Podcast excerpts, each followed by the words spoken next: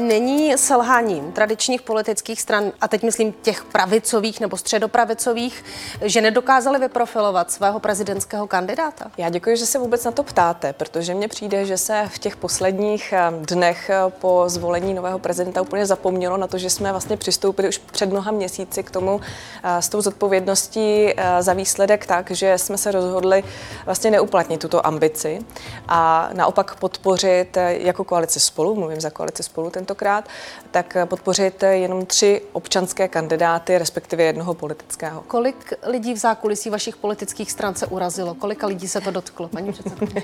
no, byli tací, kteří samozřejmě nebyli spokojení, to nebudu zastírat. Byli tací, kteří to považovali za vlastně projev slabosti. Ale já myslím, že i s ohledem na ten výsledek dneska můžeme říci, že to byl naopak projev naší vyspělosti a, a nechci říkat moudrosti, ale je, je bylo to dobré rozhodnutí, moudré rozhodnutí zcela jistě.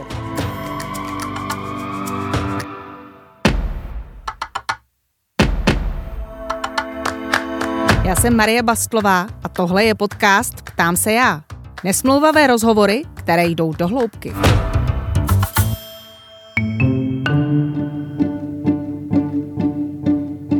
Po několika letech se sešli poprvé na společném jednání čtyři nejvyšší ústavní činitelé země, tedy vlastně budoucí čtyři nejvyšší představitelé země. Zvolený prezident Petr Pavel se totiž sešel s premiérem a šéfy obou parlamentních komor, aby projednal budoucí vedení zahraniční politiky země. Stávající prezident Miloš Zeman přitom s Milošem Vystrčilem a Markétou Pekarovou Adamovou už několik let nemluví. Jak se nová spolupráce projeví na chodu země? Co čekat od Petra Pavla na hradě? A není selhání tradičních politických stran to, že nedokázali v prezidentské volbě postavit vlastního kandidáta? Já jsem Marie Bastlová a tohle je rozhovor Seznam zpráv. Ptám se já. A mým dnešním hostem je předsedkyně poslanecké sněmovny a také předsedkyně TOP 09 Markéta Pekarová Adamová. Pěkný den. Dobrý den, díky za pozvání. Eh, paní předsedkyně, vy jste řekla, eh, včera, tuším, že se chystáte na konci března na cestu nad Chajvan. Vyvolala jste opět eh, velkou vlnu zájmu a reakcí, hlavně ze strany Číny. Eh, platí i po kritice čínské strany to, že nad Chajvan pojedete? Platí. My si nenecháme určitě hovořit do toho, s kým se budeme stýkat, kam budeme jezdit eh, od někoho jiného, ať už je to Čína nebo kdokoliv jiný. A platí, eh, tato cesta se připravuje už eh, několik měsíců, já už jsem ji oznámila mnohem dříve a tudíž na tom plánu není důvod něco měnit. Ta cesta navazuje na jiné parlamentní delegace, které už na Tajvanu byly. A já bych připomněla, že Tajvan je u nás 14krát větším investorem než Čína, takže je v našem zájmu zájmu, v zájmu našich firm a občanů, abychom tyto vztahy rozvíjeli. Čínská strana eh, tu cestu plánovanou označila za chybu, vyzvala vás tedy k jejímu zrušení. To jste asi čekala, předpokládám, takovou Přesně kritiku. tak. Tato kritika se dala očekávat, my jsme to očekávali, ale nic to na našem rozhodnutí nemění. Bereme sebou eh, velkou podnikatelskou delegaci, také akademiky, výzkumníky, vědce, protože chceme navázat právě na ty předchozí delegace v tom, že chceme rozvíjet ten vztah. Například eh, je pro nás velmi zajímavá oblast čipů čipů, protože Tajvan je v tomto světovou velmocí a jak víme z posledních měsíců, tak když dojdou čipy, tak se zastaví výroba celé řady, v celé řadě průmyslu, odvětví průmyslu a u nás je to zejména tedy automotiv a je to pro nás klíčová komponenta a proto je v našem bytostném zájmu, abychom i my byli schopni v budoucnu vyvíjet a vyrábět čipy. Takže to je třeba jedna z těch oblastí, které se tam budeme věnovat. Ono to celé navázalo velmi těsně na telefonát nově zvolené hlavy státu eh, budoucího prezidenta Petra Pavla, který krátce po svém zvolení eh, právě nad Chajvan telefonoval a vysloužil si také eh, poměrně ostrou kritiku čínské strany. Um, hovořili jste spolu o tom, byl třeba on zaskočen tu ostrou reakcí nebo ji také čekal? Hovořili jsme o tom, on eh, samozřejmě nebyl zaskočen, protože ví, že tady toto následovat bude, stejně jako já vím, že když oznámím cestu na Tajván, tak se Čína ozve. Ale on to vysvětloval sám a ta jeho slova asi jenom zopakuje a připomenu, že vlastně telefonoval s paní prezidentkou i z do toho, že ona mu chtěla poblahopřát a chtěla vlastně mu popřát všechno dobré v jeho budoucím mandátu prezidenta. A když v zápětí ministr zahraničních věcí Jan Lipavský potom veřejně ujišťoval, že Česká republika dál respektuje a dál ctí politiku jedné Číny, nebyl to takový trochu úkrok stranou? Neznamenalo to, že česká diplomacie tak trochu žehlí Eh, ten, tuto drobnou roztržku? Ne, já bych to tak nevnímala. Ani to nevnímám jako roztržku. Já si myslím, že jsme, a určitě nejenom si to myslím, my jsme suverénní země, která je opravdu v tomto směru svébytná, může se dělat to, co uzná za vhodné. Její představitelé se mohou stýkat a telefonovat se s kým sami uznají za vhodné. A znovu připomínám, Tajvan je pro nás významným ekonomickým partnerem a nejenom ekonomickým, my samozřejmě ctíme demokracii a svobodu, stejně tak jako ji ctí Tajvanci. A objevila se také kritika toho, nevím, jestli jste měli příležitost o tom hovořit s Petrem Pavlem na tom setkání čtyř eh, ústavních činitelů. Eh, toho, že právě jeden z pr- jedna z prvních věcí, kterou on po svém zvolení udělal, byl onen telefonát, tedy nad Chajvan. Někteří to označují za přílišný aktivismus. Eh, jak to vidíte vy? Já Ocenila jste to vnitřně? Já to naopak oceňuji. Já to velmi oceňuji. Myslím si, že je důležité o hodnotách nejenom mluvit, ale je potřeba se podle nich i chovat. A mnohdy jsem viděla u spoustu politiků eh, rozpor, že sice mají plná ústa těch hodnot a odvahy a podobně, ale pak k těm krokům nejsou eh, schopni, ochotni dospět a oceňuji, že Petr Pavel takový není a že naopak se drží těch hodnot i v těch činech. Na čem jste se vlastně včera domluvili? Na té schůzce, které jste se tedy, jak jsem říkala, účastnili vy, Petr Pavel, eh, Miloš Vystrčil a také premiér Petr Fiala. Jaká byla ta dohoda? Jak bude vypadat vaše budoucí spolupráce? Bylo to naše vůbec první setkání a musím říci, že jsme si všichni oddechli, že už se vracíme do normálu. Ono to připoutalo obrovskou pozornost, ale vlastně by to by mělo být úplně samozřejmé, že spolu komunikují nejvyšší ústavní činitele. Je to v zájmu České republiky, jejich občanů a my tak chceme činit. Dohodli jsme se právě na tom, že ta pravidelnost bude zhruba jednou za čtvrt roku v tomto složení, ale samozřejmě, když bude potřeba častěji nebo když budou nějaké vyvstalé e, záležitosti, které budeme potřebovat konzultovat, komunikovat, koordinovat, e, tak, e, tak učiníme. A to je opravdu obrovská změna oproti té stávající situaci se stávající hlavou státu Milošem Zemanem, protože ten se takto odmítal setkat už mnoho let. Zároveň jsme si vlastně právě třeba na zahraniční politiku řekli nějaké své vlastní názory, ale velmi se v nich shodujeme, jsme v souladu, takže vidím, že ta spolupráce vypadá velmi slibně. A teď mi řekněte, eh, jaký čekáte, že bude Petr Pavel prezident? Eh, on Vyhrál s jasnou převahou, vyhrál eh, s kampaní a retorikou, kterou měl, kterou si všichni pamatujeme, ale zároveň je pro spoustu lidí velmi nečitelnou politickou osobou, nepohyboval se v politice, takže do určité míry nevíme, co očekávat. Jaké očekávání máte vy?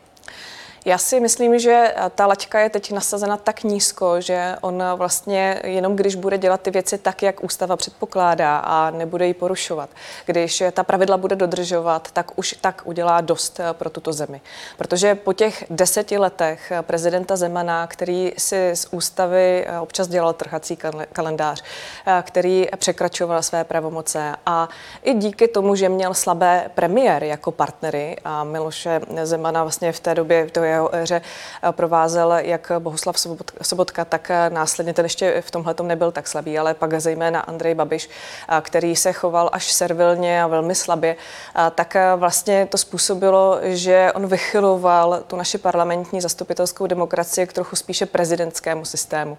A pokud toto on nebude dělat, já věřím, že nebude, on to i sám říká, takže mu v tomto věřím, tak by udělala už dost pro to, abychom se opravdu vrátili k něčemu, co předpokládají naše zákony. A neobáváte se třeba toho, aby se z Petra Pavla nestal zase třeba v nějakém jiném slova smyslu, z jiného úhlu pohledu eh, příliš aktivistický prezident? On říkal, že takový nebude.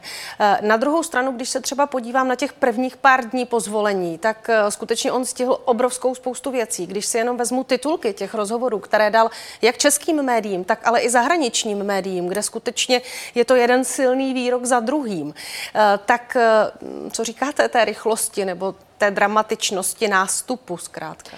Já se domnívám, že nám to takto připadá právě kvůli tomu kontrastu. Protože Miloš Zeman už v posledních měsících, možná dokonce spíše letech, byl dost neviditelný a vlastně neměl ani zájem více hovořit třeba do médií. Některá média leta, a to i ta vepřejnoprávní, úplně bojkotoval, naopak je urážel, vymezoval se vůči nim. Takže myslím si, že to spíše způsobuje ten kontrast. To, že jsme už si trošičku odvykli a trochu zvykli na to, že ten prezident je figura, která je ve velkém ústraní neviditelná. A to si myslím, že je vlastně špatně, protože my prezidenta samozřejmě potřebujeme a potřebujeme, aby tady zejména některých těch klíčových okamžicích byl. Já řeknu, za ten minulý rok, kdy zuří válka na Ukrajině, tak jsem vlastně velmi postrádala takový ten hlas toho, řekněme, té autority prezidenta, který bude čas od času promlouvat k národu, těch klíčových okamžicích jej vlastně eh, motivovat nebo uklidňovat to, co bude zrovna potřeba. A to jsme tady no, neměli. Ale když to, eh, když to vezmu spíš teď, budu se držet těch rozhovorů, které padly, jak jsem avizovala. Eh, když Petr Pavel stihl říci, že by podporoval vstup Ukrajiny do Severoatlantické aliance, protože si to Ukrajina zaslouží, nebo říkal, že by západní spojenci měli zvážit ještě větší podporu ve smyslu dodávek zbraní na Ukrajinu, zmínil dokonce stíhačky ze zemí Severoatlantické aliance.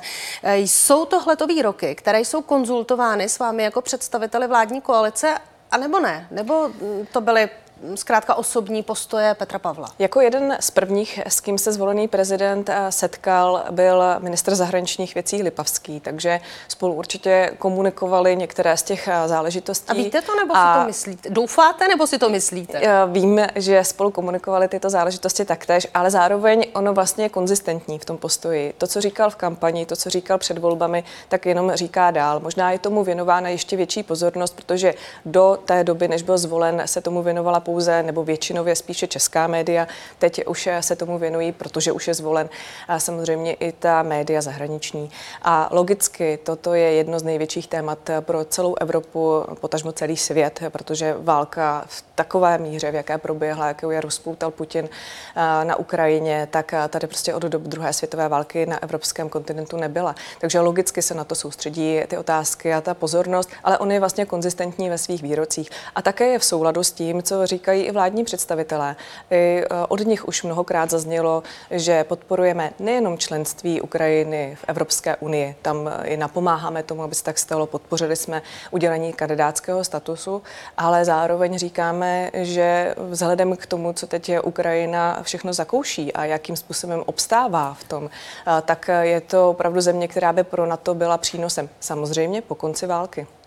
Kromě toho, tedy další z těch věcí, které už jsme slyšeli od budoucí hlavy státu, jsou to, že chystá audit eh, fungování Pražského hradu, lidí, kteří na Pražském hradě eh, působí. Slyšeli jsme, že nemá důvěru k bezpečnostní službě Pražského hradu nebo k těm, co zajišťují bezpečnost.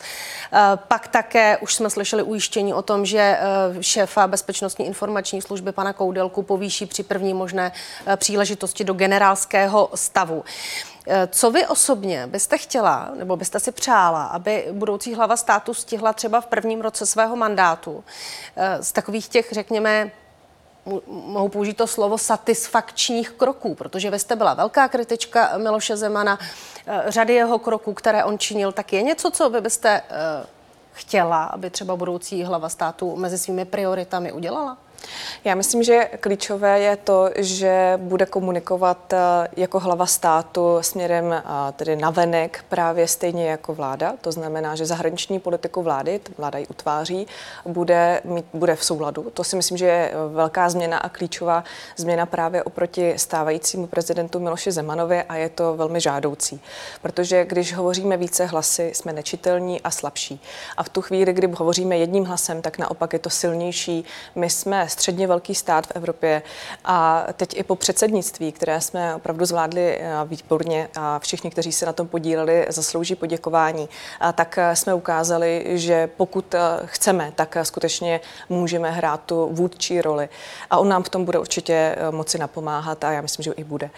To je jedna z těch zásadních změn. Směrem dovnitř, do té české veřejnosti a podobně, tak oceňuji i to, že se chce zaměřit na cesty do regionu, hovořit s lidmi a i o tom jsme včera Já mluvili. Já myslela, jestli není nějaká drobná třeba něco, co vnímáte jako nespravedlnost z těch minulých let, kterou byste si řekla, že čekáte, že třeba bude napravena nebo k ní jinak přistoupeno nebo nějakým způsobem... Eh... No už to, co jste zmínila z hlediska auditu a podobně, tak už jenom výběr svých spolupracovníků.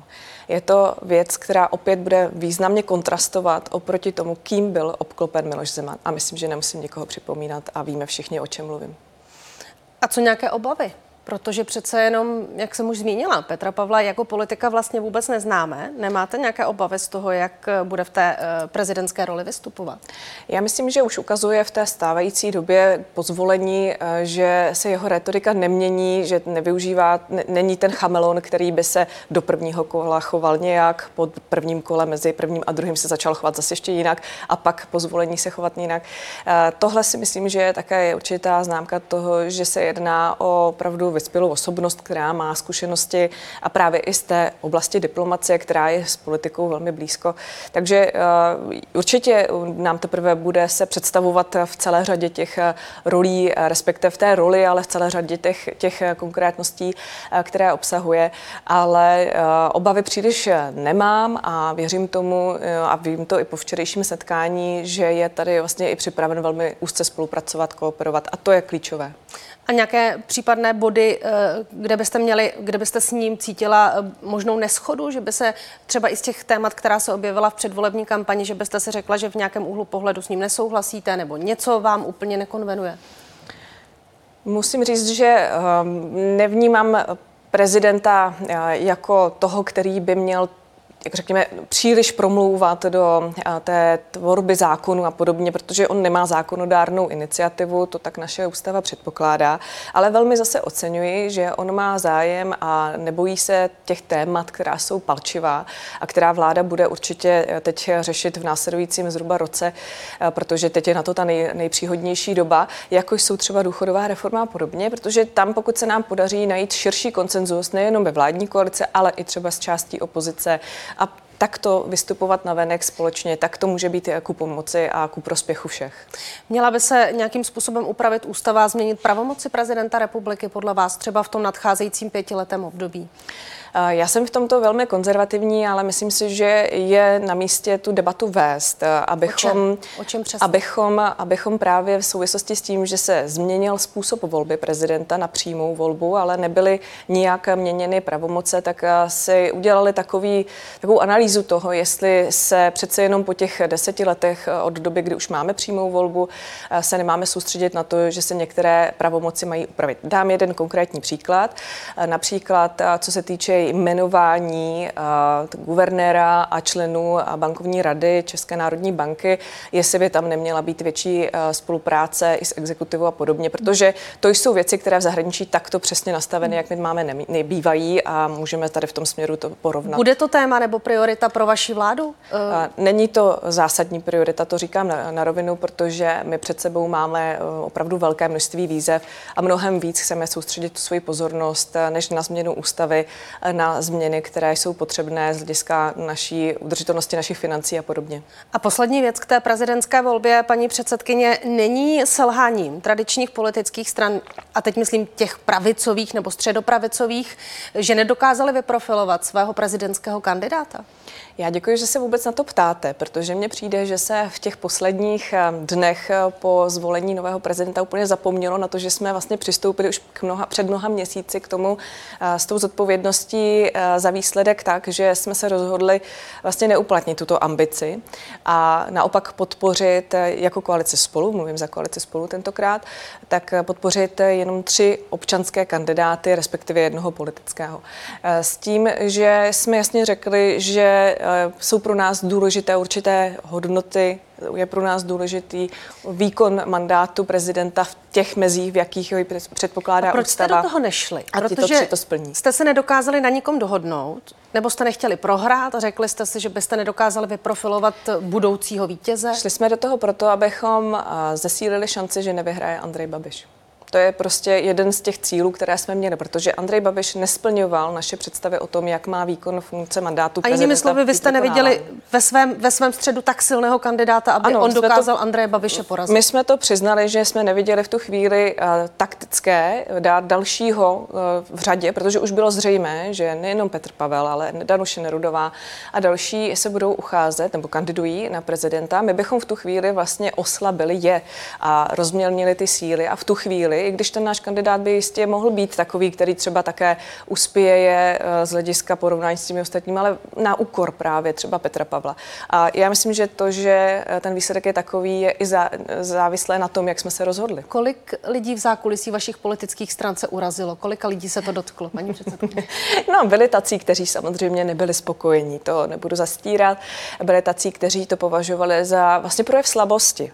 Ale já myslím, že i s ohledem na ten výsledek dneska můžeme říci, že to byl naopak eh, projev naší vyspělosti a, a nechci říkat moudrosti, ale je, bylo to dobré rozhodnutí, moudré rozhodnutí zcela jistě. Tak a teď, když, když přejdu o krok dál, eh, vás jako vládu, teď myslím, čeká poměrně unikátní situace na české politické scéně a to je téměř rok a půl bez voleb, pokud vaše vláda nepadne a nebudou nějaké předčasné volby tedy. Eh, jak to využijete? Využijeme to k těm nejklíčovějším krokům, které je potřeba za to volební období udělat, jako je třeba důchodová reforma. Na té se velmi intenzivně pracuje a snažíme najít, se najít ten eh, nejlepší způsob, eh, jak eh, zajistit udržitelnost našeho důchodového systému, tak aby penze měly zajištěné i generace dnes ještě pracující. A také samozřejmě, abychom začali krotit to obrovské zadlužení a to tempo zadlužování, které Česká republika má. To TOP 09 trápí opravdu velmi a na to se soustředíme. Buďme konkrétní. Dokázala byste mi říct něco konkrétního, na co se máme čekat, eh, těšit, protože vy jste nám tohle slibovali, vy jste nám to slibovali už před volební kampaní, nic se nestalo, tempo zadlužování je stejné nebo eh, pomalu rychlejší, než bylo. No bylo by ještě pořád, rychlejší, kdybychom My pořád s napětím čekáme, kdy vaše vláda přistoupí k těm eh, slibovaným úsporným opatřením, revizi schodku veřejných financí a tak dále. Já musím uh, podotknout, že by bylo to tempo ještě mnohem rychlejší, kdybychom pokračovali v, tém, v tom trendu nastaveném Alenou Šelerovou a Andrejem Babišem Babišem. A kdybychom třeba ten rozpočet eh, na minulý rok eh, nepřepracovali, ale samozřejmě nám do toho zasáhly ještě další eh, jevy, jako je válka, energetická krize s tím spojená. A my samozřejmě musíme činit kroky k tomu, abychom udrželi sociální smír. To vláda má na prvním místě, ale zároveň s tím souvisí samozřejmě teď už potom zhruba roce, kdy válka probíhá a ta situace na tom energetickém trhu se podařila stabilizovat a to i díky našemu předsednictví a za našeho přispění, tak k těm reformním krokům krokům, které jsem zmiňovala jako důchodová reforma. Tam vám neprozradím zatím detaily, protože se na nich ještě sami vládní představitelé nezhodli. A kdy to bude? Ale v tomto roce už musí být samozřejmě paragrafové znění, které bude projednáváno sněmovnou, takže už je to otázka několika týdnů, spíš měsíců. Stejně jako ten rok a půl není dlouhá doba, tak nám do konce pořadu nezbývá úplně mnoho času. Tak pojď, pojďte skutečně mi zkusit říct co nejvíc konkrétních věcí, na které se můžeme těšit. Konkrétně třeba ta stabilizace veřejných financí. Já myslím, že začíná být úplně zřejmé, že to nepůjde také bez zvýšení rozpočtových příjmů, že to nepůjde jenom různými škrty a úsporami. Ano. Eh, takže jaké máme čekat eh, navýšení daní? Kterých daní? Já vám nemohu říkat věci, které jsou teprve v tvorbě. Asi by bylo nezodpovědné říkat eh, nebo mluvit o polotovarech. My se na těch věcech teď intenzivně dohadujeme.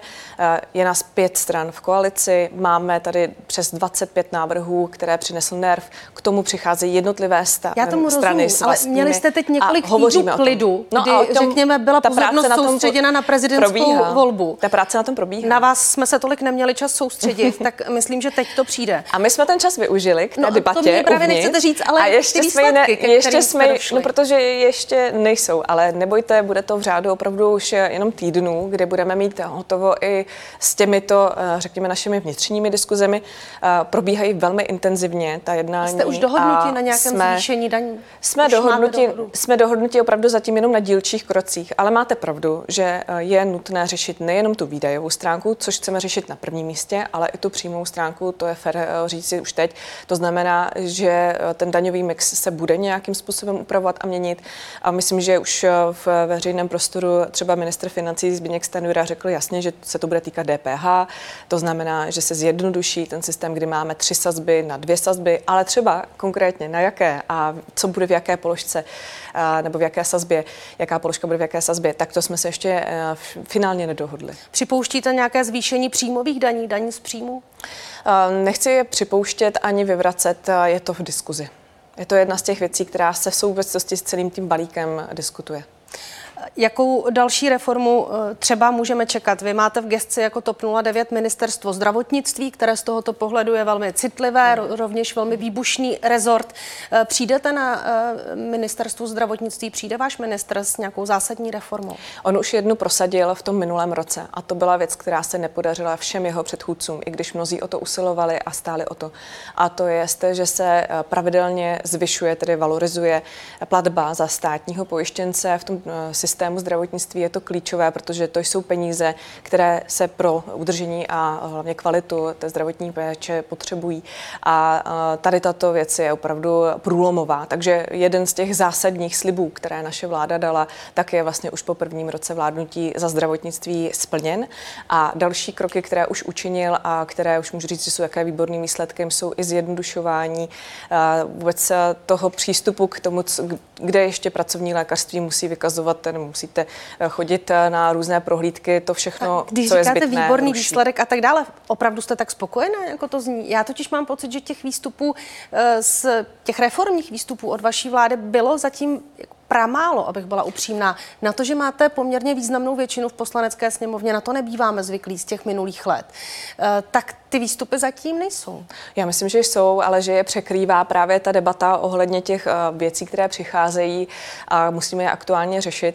Vy například eh, to, že jsme se shodli a dohodli na tom, že na obranu půjdou 2% HDP už eh, vlastně o rok dříve, než jsme původně i plánovali, protože si uvědomujeme, že na prvním místě vedle sociálního směru je bezpečí.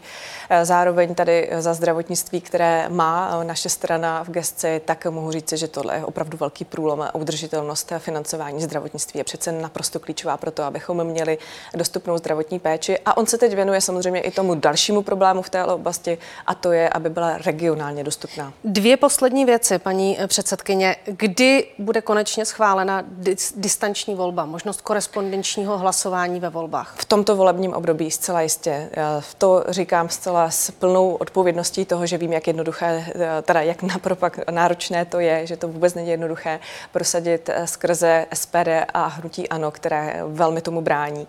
Ale i kdybychom měli nocovat v poslanecké sněmovně několik dní za sebou, tak do konce tak letošního uděláme. roku prosadíte korespondenční volbu? Určitě v příští volby, kterých se to má týkat, protože to nejsou samozřejmě všechny volby, třeba regionální volby, myšleno eh, komunální, těch se to týkat ani nemůže, eh, tak už budou korespondenčně možné, alespoň pro lidi, kteří se, nebo spoluobčany, kteří se vyskytují v zahraničí v době voleb. Tak a poslední věc, jak velká ostuda je, že Praha pořád ještě nemá svého nového primátora a nemá jednoznačně už schválenou, odhlasovanou koalici a vedení města. Je to mimořádně nešťastné a mě velmi netěší, že to tak dlouho trvalo to vyjednávání. Myslím, že kdyby k tomu všichni přistoupili konstruktivněji a ta, to máslo je na všech hlavách, takhle to chci říci, aby to nevyznělo, že to je hanění jenom Pirátů, kteří v tom sehráli nejvíce tu roli těch, kteří to blokovali dlouho, ale zároveň Není máslo konečně, na všech hlavách, ale, ale na pirátských, říkáte. No, kdyby neudělali alianci s Prahou sobě, tak by tomu napomohli. Takhle to od začátku měli jako blokační co to krok. Pro, ale co to prolomilo tak, mimochodem? To vyčítat. Eh, prolomilo to nějaké ústupky uvnitř eh, pražských buněk, anebo jste si na vládní koalici řekli, na úrovni vládní koalice nebo koalice spolu, vládní koalice řekli, že už je to prostě neúnosné? My jsme to řešili jako předsedové stran, to určitě a byli jsme v kontaktu s našimi kolegy, i jsme jednali společnými silami jako koalice spolu, tak abychom prostě přiměli Piráty k tomu rozumnějšímu přístupu. Nakonec eh, jsme prostě i ustoupili z některých svých původních požadavků, ale eh, zatím to vypadá na opravdu dobré cestě k tomu, abychom mohli konečně po těch mnoha měsících mít hotovo a stabilní vládní eh, koalici v Praze, která bude na tom vládním půdorysu, tak jak jsme chtěli, a zároveň která už bude opravdu respektovat výsledek těch voleb. A skutečně poslední věc. Čekáte, že se Andrej Babiš příští týden na jednání předsednictva ANO stáhne eh, třeba z pozice předsedy? A nebo z poslanecké sněmovny? A pokud se stáhne z poslanecké sněmovny a vzdá se mandátu, tak je to teda mimořádná neúcta k vlastním voličům a k všem občanům, protože on evidentně pro ně pracovat nechce.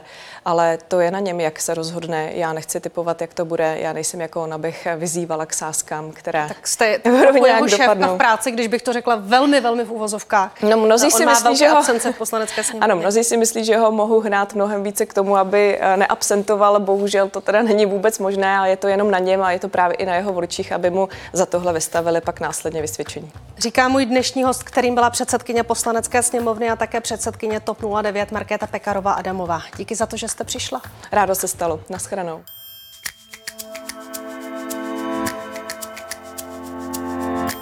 A to je z dnešního dílu Ptám se já všechno. Díky, že jste nás sledovali, díky, že jste nás poslouchali. Sledujte a poslouchejte nás určitě i dál.